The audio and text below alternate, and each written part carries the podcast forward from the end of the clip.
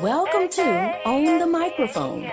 Join me, Bridgett McGowen, an award winning international professional speaker and owner of the independent publishing company, BMc Talks Press.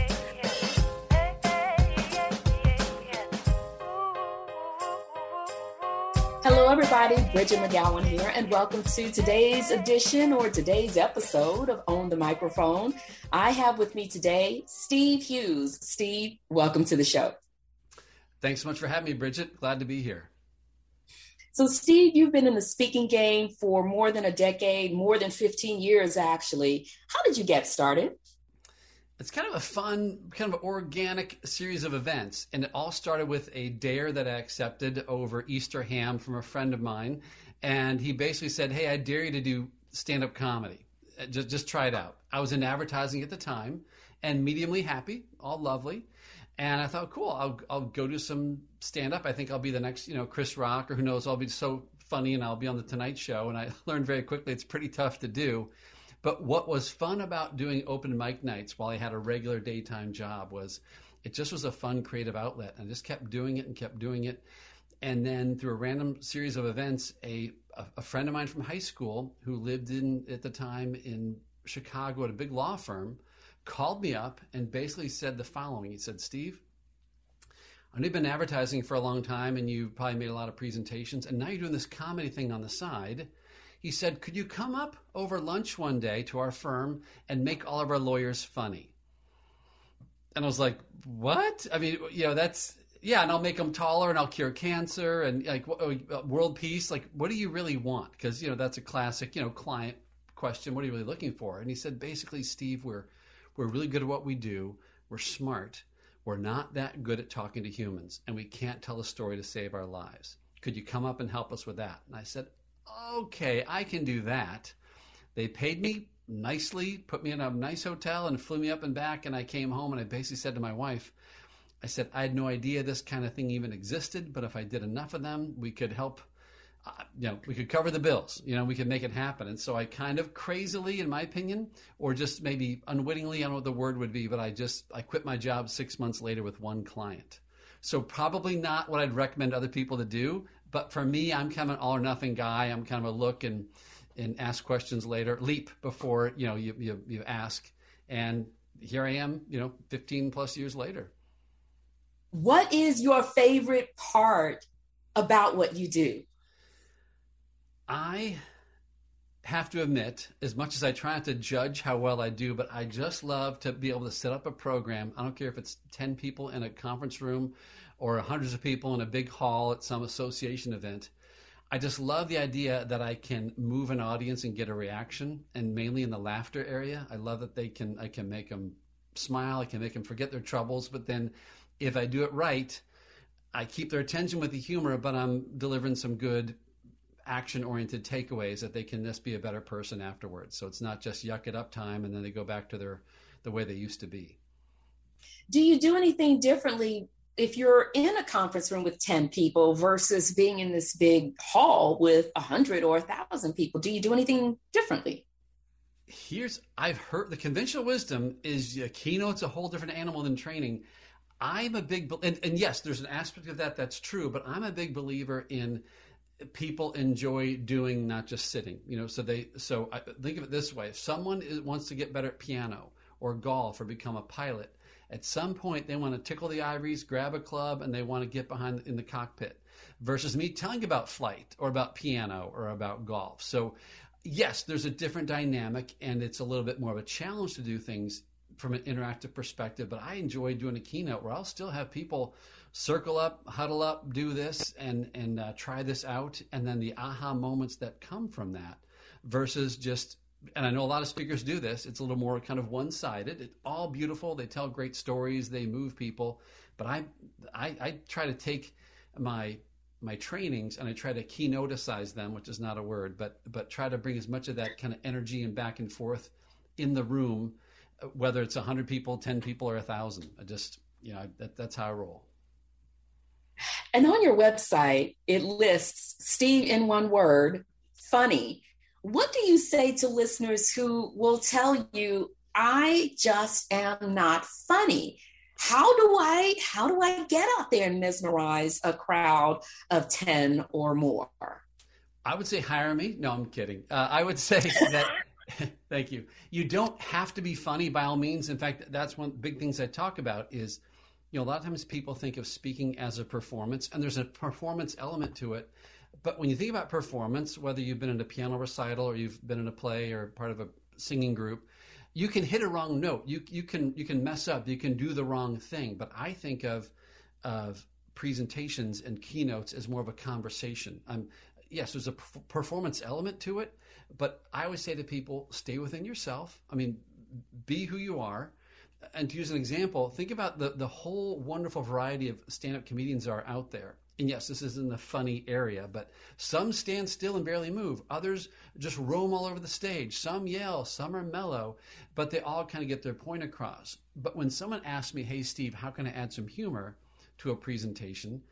Again, I have no problem saying to people, feel free to borrow with attribution or with, you know, you can borrow you know if you're starting out like a, a, funny quote or or a funny story or you know that that maybe didn't even happen to you but illustrates a point you know I, I, have no problem with that but the main thing is i say to people record everything you do if you can. Please record. Not they're not always video but just audio because you will at some point spontaneously say something. Maybe you react to a moment. Maybe you just say something off the cuff or whatever it might be that's kind of off your regular script. That's funny, and it'd be a crime to have that get lost. It'd be a crime not to have that be picked up and say that again or recreate the same thing. So I and also by the way, no one you don't have to be funny. You know, it's like there's I think of great speakers who get up there and own the stage and they're not really funny. They might have a funny moment or two, but boy, they just like I, for, for instance, I remember hearing Bonnie St. John speak. If you, if you know Bonnie, she was, uh, for those who don't know her, she was featured on a on a Starbucks cup a couple years ago, but she's a, a, Paralympic athlete who lost her leg and told the most amazing story about the Olympics and how you know the, the idea of going forward and making it happen. And she may have been funny here and there, but I don't look back and say, "Wow, Bonnie was sure funny." I just thought, "Man, she moved me and made me think about obstacles differently." And so, to me, funny's great, but by I have to be. Uh, I'm not a huge fan of someone trying to be super funny and it just kind of falls flat. I'd rather have you stay within yourself and, and just do the things that kind of come naturally. That's it right there, Steve, is staying within yourself. I'll tell people in a minute uh, because I am often asked about adding humor to presentations and how do I do it and so on and so forth. Yeah. Well, I'm great at self deprecation, so I don't necessarily plan it into the presentation. Yeah. That's just part of me. And, and, you know, someone will say something or I don't know, make a comment that I wasn't expecting. And I'll even, you know, jokingly tell the audience there's always a point in my presentation when it goes off the rails. Right. This is that point right now, you know, about it. So right. it's about staying in your natural self, if you will, and doing what comes authentically to you.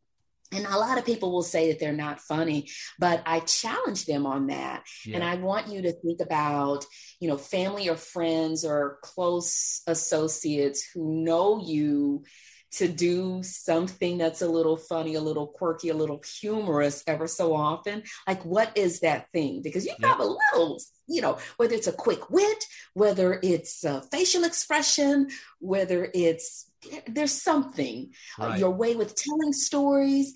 Ask friends. Ask people who know you really well what's That's something funny that i do?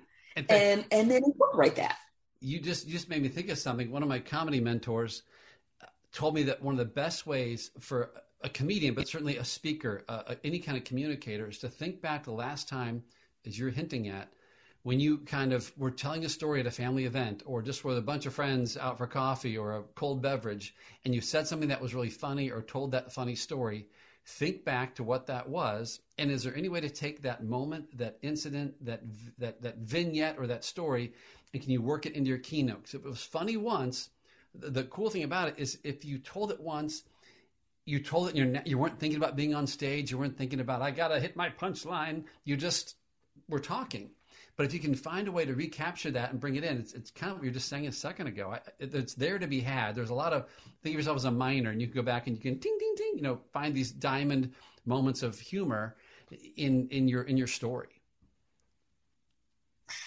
Steve Hughes is a professional speaker. He has received his CSP designation from the National Speakers Association, and that is Woo-hoo. certified speaking professional. Yes, yes, yes. Only 10% of speakers worldwide have earned that distinction. And Steve absolutely loves what he does. He loves the stage, the travel, the challenge, and most of all, he loves seeing the eyes of his audience light up when they have made a personal breakthrough. And when Steve is not on the road speaking at conferences, associations, law firms, or competitions, He's also obsessed with home improvement shows, really good barbecue, the Kansas Jayhawks, and you might just find him at his daughter's tennis match or one of her cheerleading competitions. Now, yep. Steve, tell me, we know you love speaking. Tell me what is a presentation you just absolutely love to deliver time and time again? Like if I were to say, Steve, I'm going to give you the microphone and the next 60 minutes, what would you present on and why is that your choice? Well, I love this question. I, I can tell this isn't your first rodeo. I I love the idea of I call it unflappable. It's being unflappable. It's it's essentially how do you build in real time resistance into what you already do? And whether it's a keynote or a training, it's very interactive. I draw, I think of it this way. If, if, um, the science of, of happiness and the research of positive psychology and improv theater all got together and had a baby. That's that's the program. It's so it's it's a whole it's it's science based uh, with the latest you know information out there but with the interactivity of improv. And what i think kind of makes it more fun a little bit different is i don't lead with improv. I don't say hey i'm an improv guy which which i am but i would rather almost have it sneak up on people than you know because sometimes people have preconceived notions right? They they have different well, oh my gosh i don't want to do that or you're going to make me pretend i'm the color red or you know hey, you're, you know, just pick a person. You know, you're, you're suddenly a, a police officer. Like, what? I, you know, I don't, I don't want to suddenly do that. So, so I'll work up and kind of bring people on a journey. And it's through these exercises, application, feedback, etc., that people then say, gosh, you know what? Life isn't scripted. We improvise 24 7. You know, even like right now, you told me in general the stuff we'd cover, but I don't know exactly what it was. We're improvising back and forth. And I like to see people then take that information back to their job, back to their home life, wherever they are, and say, you know what? I've got a pretty cool brain on my shoulders. I can use the things my brain already does naturally, but kind of reorient it to help me thrive, to bounce back, to not get in a downward spiral, to not listen to that negative voice in my head, to kind of quote unquote go for it and, and not to be too rah rah, but just the idea. If I could summarize it this way, everything in improv that happens on stage, let's say, you know, you and I are doing a scene together. If they say your suggestion is Starbucks and you go, whether you are my boss who's not happy with me, whether we're coworkers, whether you're a, a, a delivery person or whether you're a customer and, and you haven't been served yet or whatever the thing is, towards me, that's called an offer. And it's my job as your scene partner to accept the offer and say yes to that and and do something with it. That's the yes and. And so I think back, if we look back across any life, really, you say it's the times you said yes and then did something with those offers, with those opportunities when, when really usually pretty cool things happen. Sometimes scary, but on the back end, like I'm glad I put myself out there. I'm glad I said yes to the offer of, of doing the dare of stand up comedy. I'm glad I said yes to my friend who said, Hey, can you make our lawyers funny? I'm glad I said yes to the thought of my brain to say, hey, you ought to quit your job and just go for it. You know, jump out of the nest and hopefully you'll fly by the time you hit the ground. I mean, that, that sort of thing. So that's the, if people can walk away with that, not being reckless, but just saying it's so easy to say no. It's so easy to shut down and minimize and downplay, et cetera. But, but if we had more of that, that attitude of what could possibly, what, what could this lead to? What might this be? Big or small? I just think that le- that leads to a more exciting life. I cannot disagree with you, quite, quite frankly. now, you are best known for giving people permission to be awesome. And we just saw that demonstrated in your answer to that last question. So I'm wondering, how did you land on that? How did you figure out that that was, I don't know what we want to call it, your calling, I guess? Right. Well, okay, here's it's a series of probably three or four yeses again. So you already heard the big ones of stand up and trying it and quit my job. Well, I have a client in Connecticut that uh, just a couple years ago, they I come back to them three or four years in a row, and I would often do a keynote plus a breakout. And so they then hey said, "Hey, Steve, what can you do this coming this coming fall?" And I honestly, I was I was out of ideas. Like I, you've done everything. I've got nothing left. I, I don't have any other programs, and so I I kind of pulled, I guess, a Bill Gates, which I guess famously Bill Gates and it was Paul Allen, whoever his partner was, when they first said, "Hey, we can do DOS. We can do basically, you know, we we can make Microsoft." The first time they they promised it, it wasn't fully done. It wasn't there yet. They basically made the promise to deliver on this date, and then they used that as their motivator to to make it happen. So so when they asked me, they said, "Steve, in April, whatever it was," and they said, "What can you do for us in October?" I said, "Oh." I got a great idea. It's a it's a program called Unflappable, and it's a it's a it's improv based resilience. And they said that sounds fun. And then I had five six months to, to figure out what that looked like. But I should take a step back and say I've been speaking professionally for almost ten years at the time or so. And I'd also been doing improv. I'd shifted from stand up to improv, which I admit is closer to my heart. Stand up's great, but you're just by yourself. I'm much better at reacting to scenes and what happens and kind of being more collaborative like an ensemble. So I took the best aspects of what I already did in terms of communicating and speaking and, and, connecting with people. I took the best parts of the improv that I learned here and there, threw in some exercises and games, and then did my research on on the why does it work? Not just it's fun, but what, what's the what's the study from Harvard or Penn or doesn't matter Michigan, you name the school. What's the research that backs that up? And then I did it, and and I okay, this will sound very braggy. So this is my 10 second brag portion of the program. So hope you all forgive me or turn down the volume just for 10 seconds. Now, is uh, is you know most of the time when you do a new program or a new anything, you're usually not that the first time you know riding a bike anything you're not really that good at it. This first time out of the gate, it's one of the best programs I ever did, and I think why it worked so well is it was the most authentic it was the best combination of the authentic me. I wasn't trying to be anyone else. It just was like if you peel back all the onion layers, you got the little center. That's who I was, and that's what I did on stage. And so I said, "Wow, this this is where I want to go." So that that's been there for a couple years now, and it's just been a lot of fun. I have a couple of points to make with regard to that.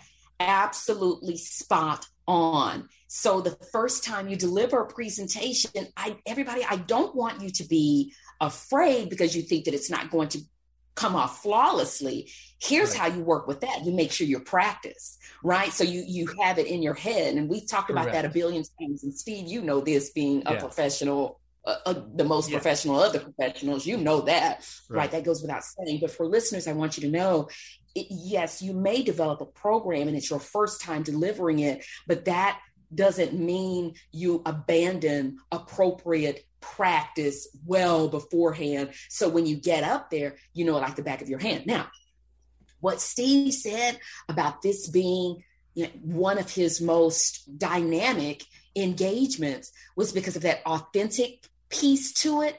Mm-hmm. I'm right there with you. I will never forget delivering a presentation, this really big conference in Washington, D.C., back in May of 2019.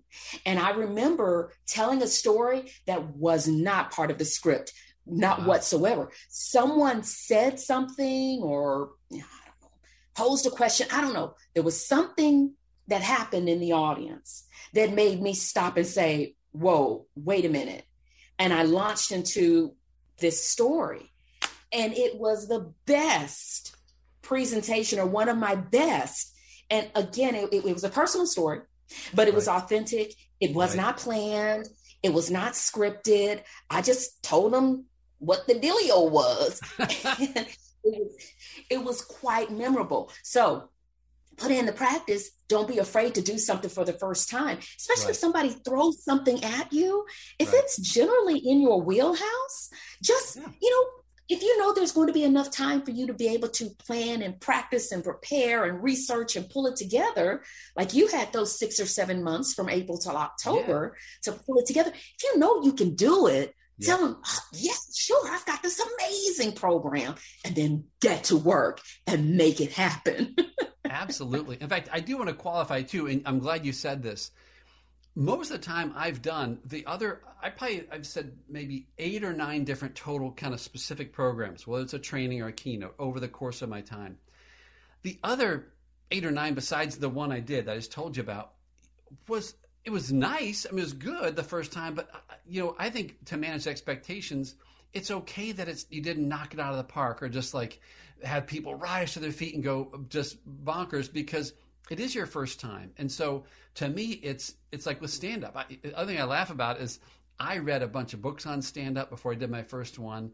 And I also invited all of my friends to come see it. And I wish I would have read this sooner, but they said, don't. One of the books, it was like their 10th chapter saying, by the way, don't invite all your friends to your first stand up because you'll be terrible, you know, that kind of thing.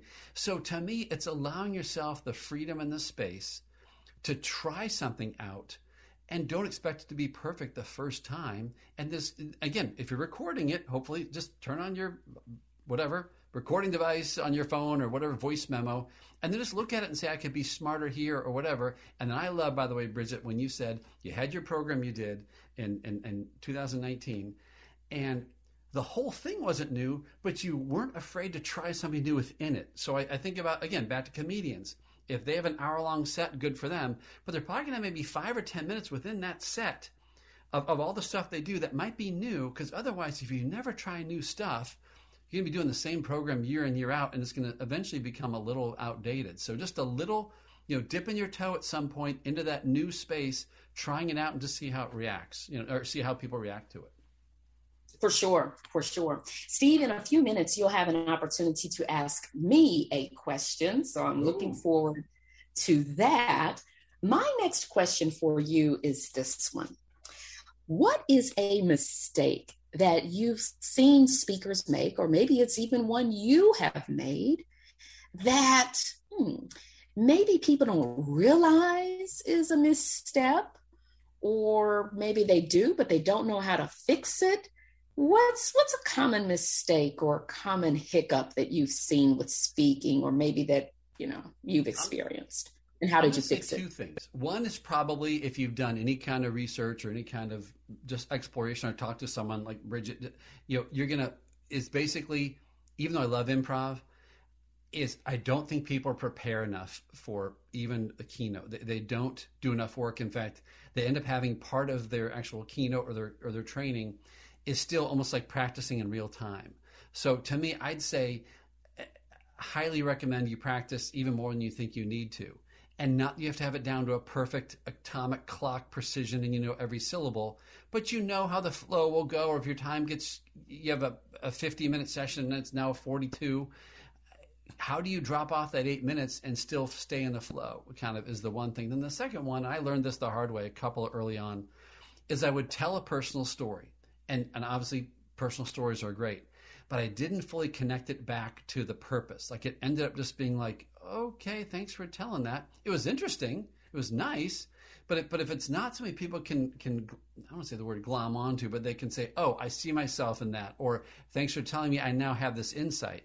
It was just more like, "Okay, it was good." I just think sometimes people think uh, that almost well, well to remember, the stage is not a therapy couch. You know, it's just, um, you know, that that's why there are therapists. And you know, if you have issues or challenges you've been through, great.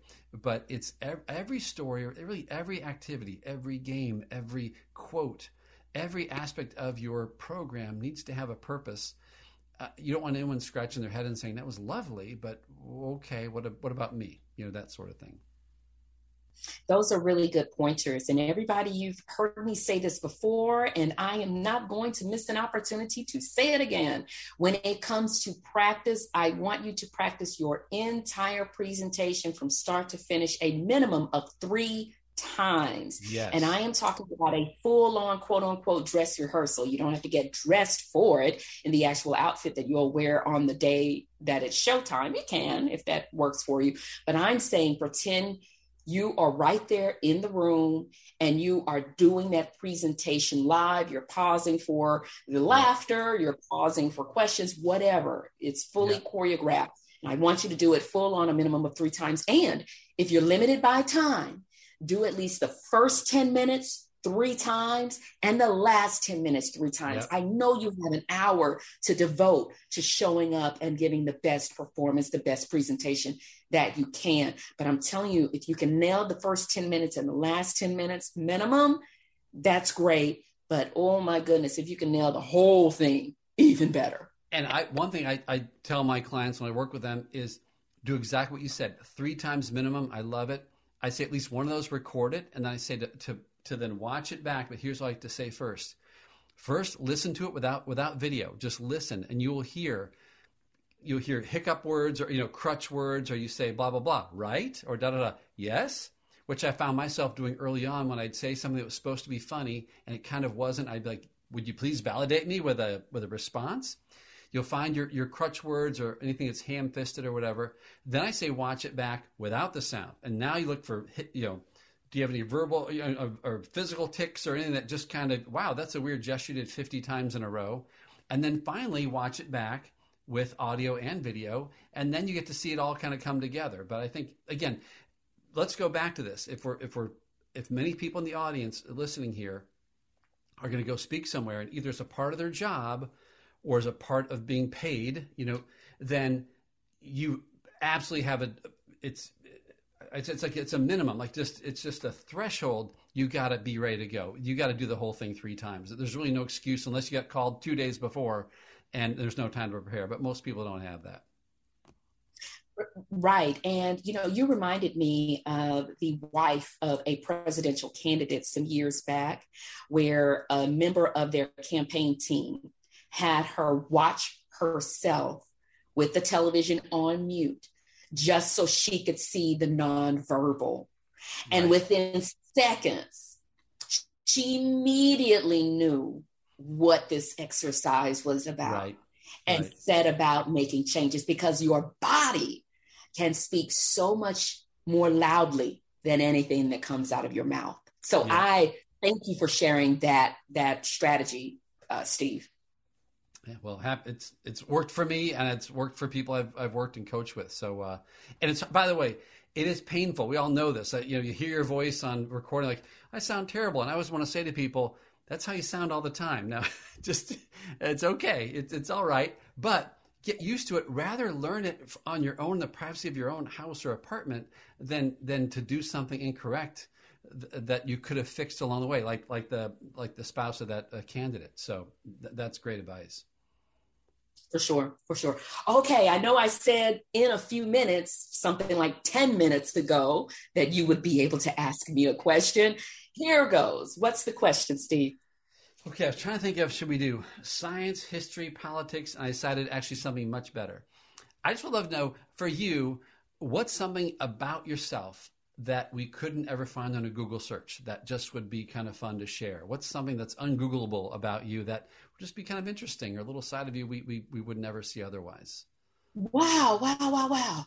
That is a question that probably I could answer with a laundry list of things because I don't share a whole lot about myself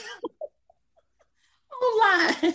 Yeah. So I can pick probably almost anything. You know what? This is what I will share. And I'm about to turn this into a therapy session. All right, this is a safe space, so go ahead. so, one thing you are probably not likely to find in an internet search about me is, yeah, I'll go a fun route. I drive with both feet, and I, it's not it's it's an automatic oh. vehicle. I have always driven with both feet. When I learned to drive, I insisted on using both feet. I, I, didn't see how that made any sense. You have two pedals, you have two feet.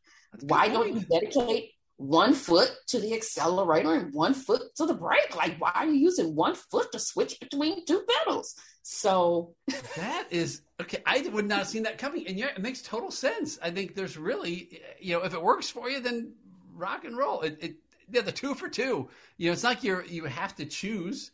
you know, one or the other. That's that's interesting. That's really kind of fun. I just there was no logic behind it to me from the beginning.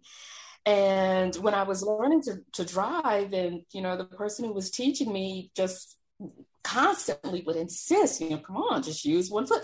But why? And I also drive. I know it's illegal. So if there are any Uh-oh. law enforcement officials listening to the episode, please don't come and cite me. Uh-oh. I drive with no shoes. Uh, oh, actually, is that not to be weird? Is that is that not allowed? Is that not a? I didn't know it was a thing. I mean, it is.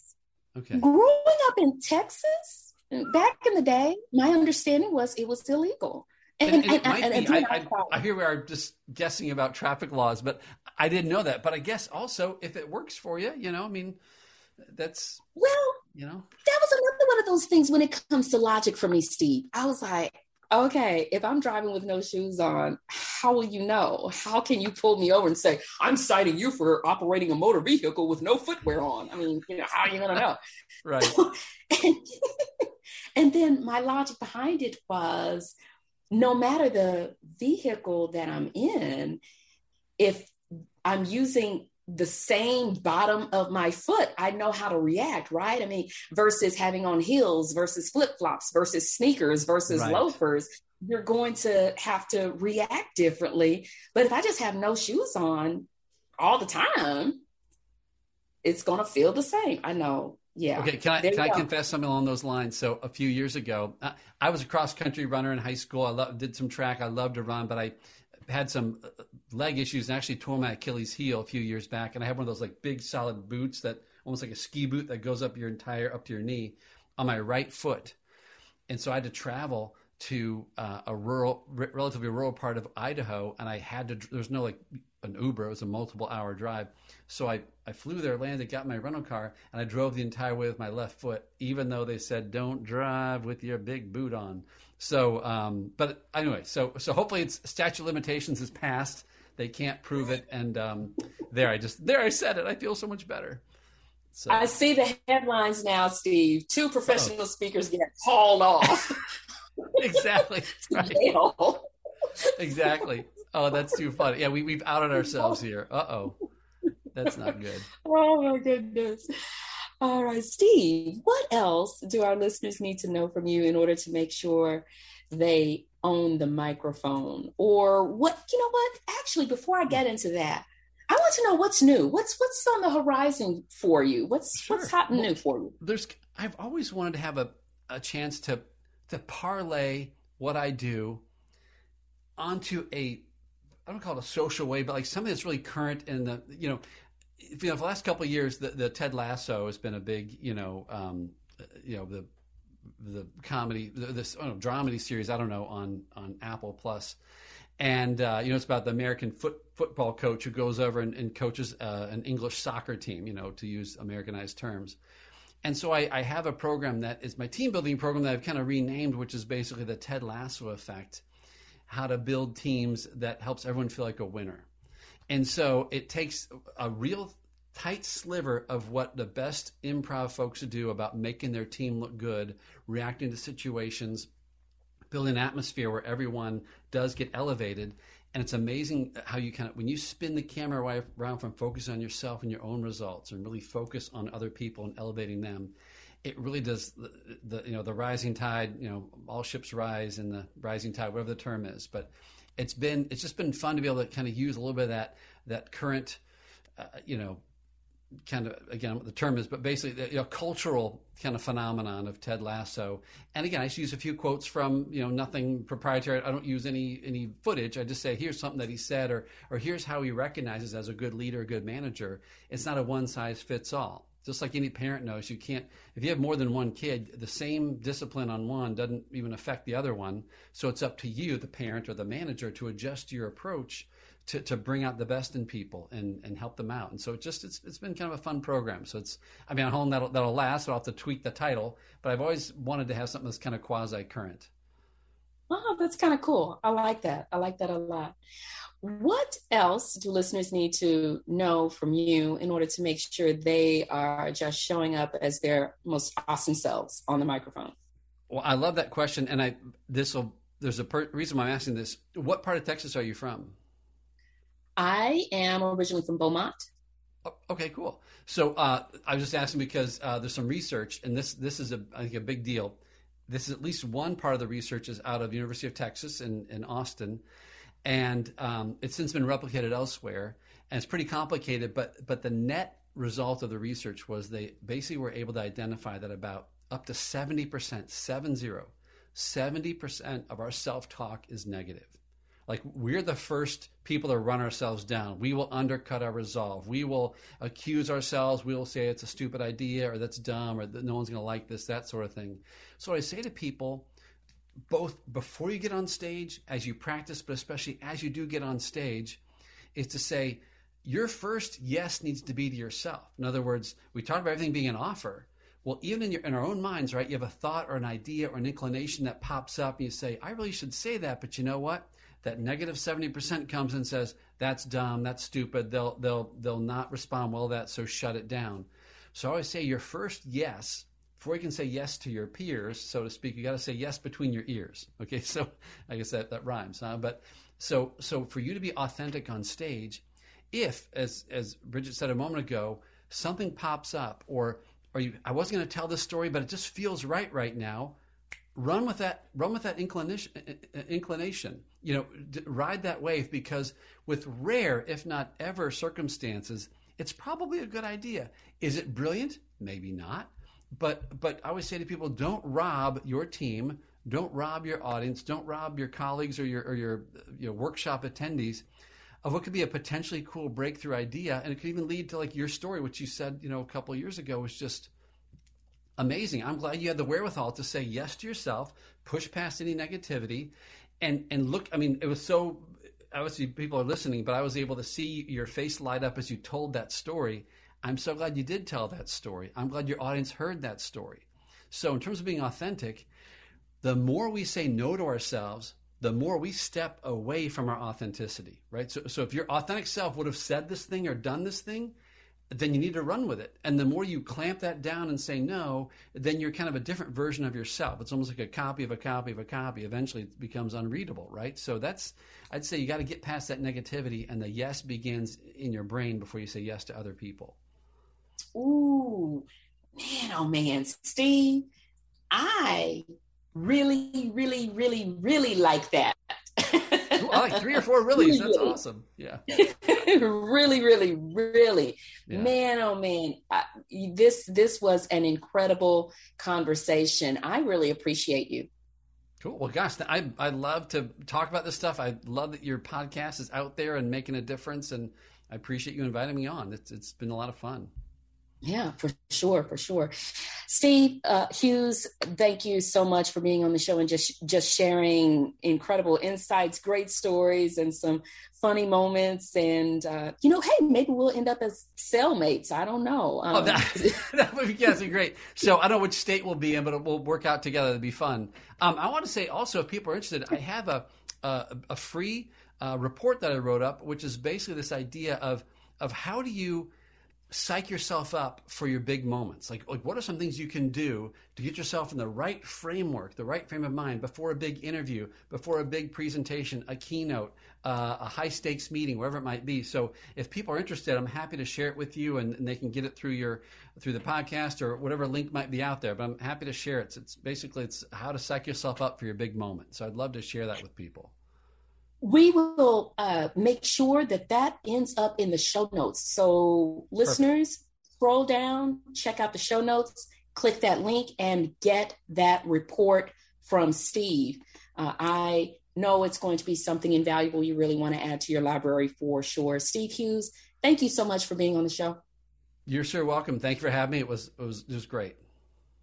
Awesome, awesome, awesome. And to the listeners, thank you for tuning in. This is Bridgett McGowen. Until next time, make sure you always own the microphone.